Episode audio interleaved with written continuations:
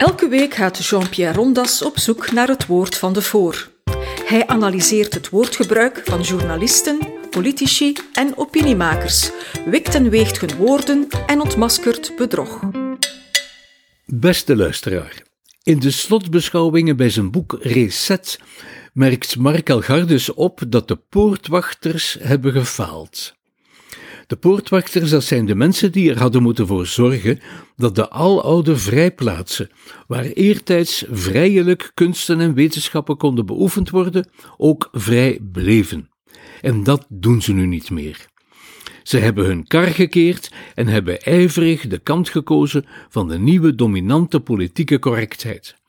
Daarmee doelt hij op de mensen die uit lafheid of winstbejag de recente wokerigheid steunen, die op korte tijd het politieke en culturele landschap transformeerde in een onvruchtbare zandbak, waar de deelnemers aan de ideeënstrijd nog slechts worden ingedeeld volgens gender, hun genitaliën of hun huidskleur, wit, zwart of van kleur.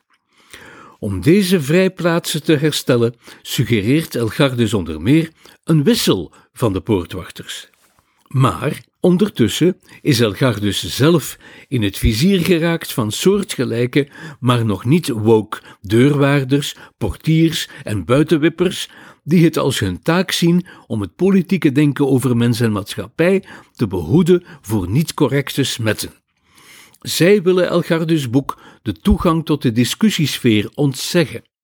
Nog voor het boek van de persen rolde, hadden zij er hun geurspoor al op aangebracht, want dit was erover, dat wisten ze vanzelf. De jongste onder hen, Philippe Nijs, kandidaat-voorzitter van Jong VLD, wist wel zeker dat Robespierre trots op Elgardus zou zijn geweest. Verwijzing naar de guillotine-terreur gratis meegeleverd. Nog volgens hem is Reset het verhaal van een doorgedreven gemeenschapsdenken waarvan we de resultaten kennen, zegt hij. Voor de naïeve verstaander, met die resultaten bedoelt hij nazisme en fascisme. Het gemeenschapsdenken is volgens hem dus verantwoordelijk voor Auschwitz, dat is wat daar staat. Walter Zinzen, de oudste in mijn collectie poortwachters en die zelden een kans tot reductio ad Hitlerum laat voorbijgaan, ziet in Elgardus volkssoevereiniteit het gezonde volksempvinden uit de onzalige nazietijd om de hoek gluren.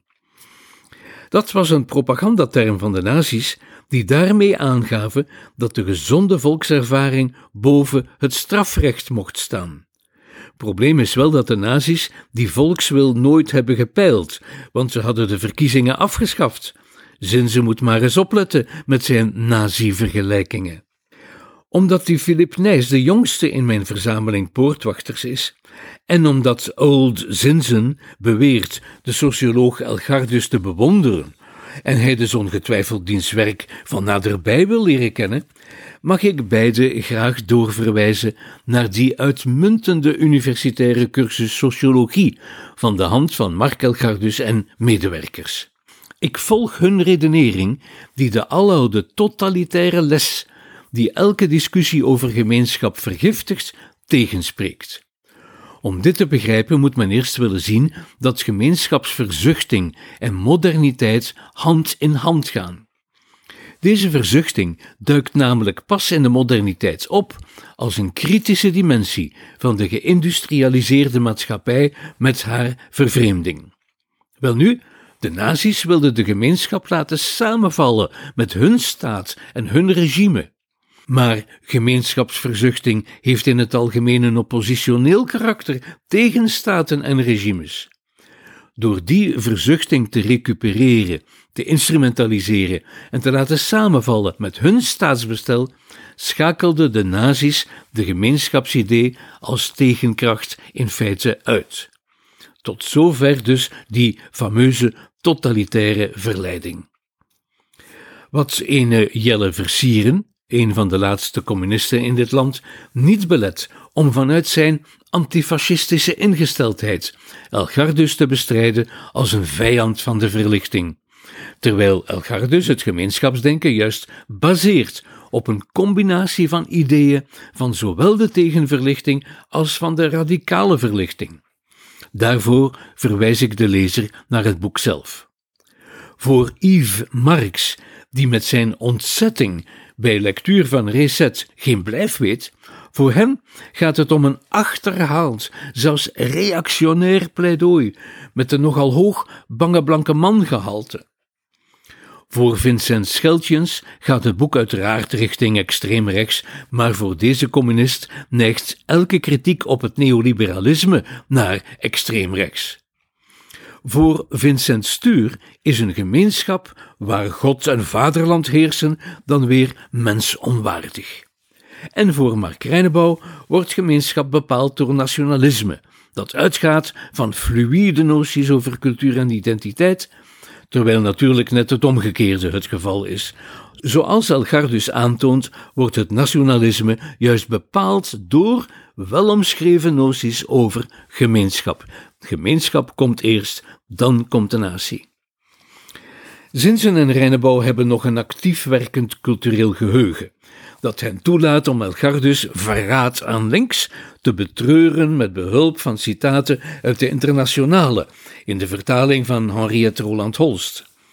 Volgens Zinzen zetten socialisten als Elgardus zich blijkbaar niet meer in voor alle verworpenen der aarde, maar slechts voor lokale verworpenen terwijl Reinebouw zich retorisch afvraagt door welke begeerte de Socialistische Partij Vooruit zich nog laat aanraken.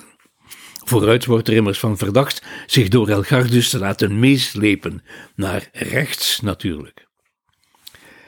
Dat al deze voornoemde deurwaarders zo geredelijk uit hetzelfde vaatje tappen, komt natuurlijk doordat vooral in Vlaanderen de notie gemeenschap al een hele tijd uitverkoren was om er alle vormen van weerzin tegen de verzelfstandiging van de deelstaat Vlaanderen in samen te vatten. In het nummer van maart-april 2011, tien jaar geleden, wijde het tijdschrift voor cultuur en kritiek Recto Verso zijn themabladzijde aan het begrip gemeenschap. Hebben wij nog gemeenschap? was de vraag. En er werd genuanceerd op geantwoord. Wat de redactie namelijk interesseerde, was de gemeenschapsvorming bij cultuurcentra. Dit tijdschrift Recto Verso is immers altijd een spreekbuis voor de sector geweest. Jeroen Olieslagers zag de valstrikken en opende zijn bijdrage als een ware literator met de mededeling dat hij gemeenschap een wat schunnig woord vond en ik citeer verder, dat iets of niets maskeert als een attribuut van een stripteaseuse. Einde citaat. De laatste vallende veer, als het ware. Ook hij weet dat de Tweede Wereldoorlog het moment was waarop gemeenschapsvorming finaal ontspoorde. Die zin zouden we eens moeten ontleden. Nu, dit themanummer van Recto Verso schoot Stefan Hertmans in het verkeerde keelgat. Hij vond het veel te mak. Het begaf zich in gevaarlijke zones, wat hem inspireerde tot een essay over gemeenschap en samenzijn, dat hij samen met enkele andere Belgicistische haatstukken tegen Vlaanderen opnam in zijn essaybundel De mobilisatie van Arcadia. Hij gaf grif toe dat het tijdschrift het gemeenschapsbegrip wilde herijken voor een progressief en open cultuurdebat.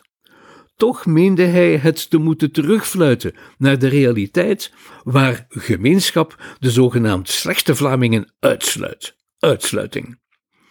De notie samenleving rook ook naar het eigen groot gelijk en verwees volgens hem naar de Arcadische heilstaat Vlaanderen, waar het gevaar van cultureel absolutisme school. Zijn voorstel luidde dan ook om gewoon afscheid te nemen van het woord gemeenschap en het te vervangen door het woord samenleving. Hij liet in het midden of deze woordvervanging, als ze al gerealiseerd zou worden, ook maar iets aan de realiteit zou kunnen veranderen. Het ontgaat deze hyperbolische denkers dat gemeenschap weliswaar moeilijk te definiëren is, maar dat ze in Vlaamse context misschien wel weggewenst, maar daarom nog niet weggetoverd kan worden. Gemeenschap is zelfs niet weg te denken. Men is niet in staat geweest om het gemeenschappelijke weg te filteren uit de benamingen voor wat mensengroepen nu eigenlijk voorstellen of zouden moeten zijn: commune, communaliteit, communisme, de commons, samenleving en zelfs het woord maatschappij, dat op maatschap berust. Allemaal bevatten ze die soms ongrijpbare, maar fundamentele gemeenschap die over een andere dimensie gaat en die vaak een appel is om samenlevingen als het ware te restaureren. Gemeenschapsdenken heeft ook in Elgardus boek Reset iets normatiefs en voluntaristisch. Voor sommige poortwachters, deurwaarders en buitenwippers, zoals Yves Marx, zijn fenomenen zoals neoliberalisme en migratie afgesloten debatten. Daarover hoeven we volgens hem niet meer te discussiëren. In de droomwereld van vele historici is ook het nationalisme-debat voleindigd. Het zogenaamde verdere onderzoek moet hun eigen zogenaamde overweldigende consensus slechts bevestigen. Get over it is hun antwoord.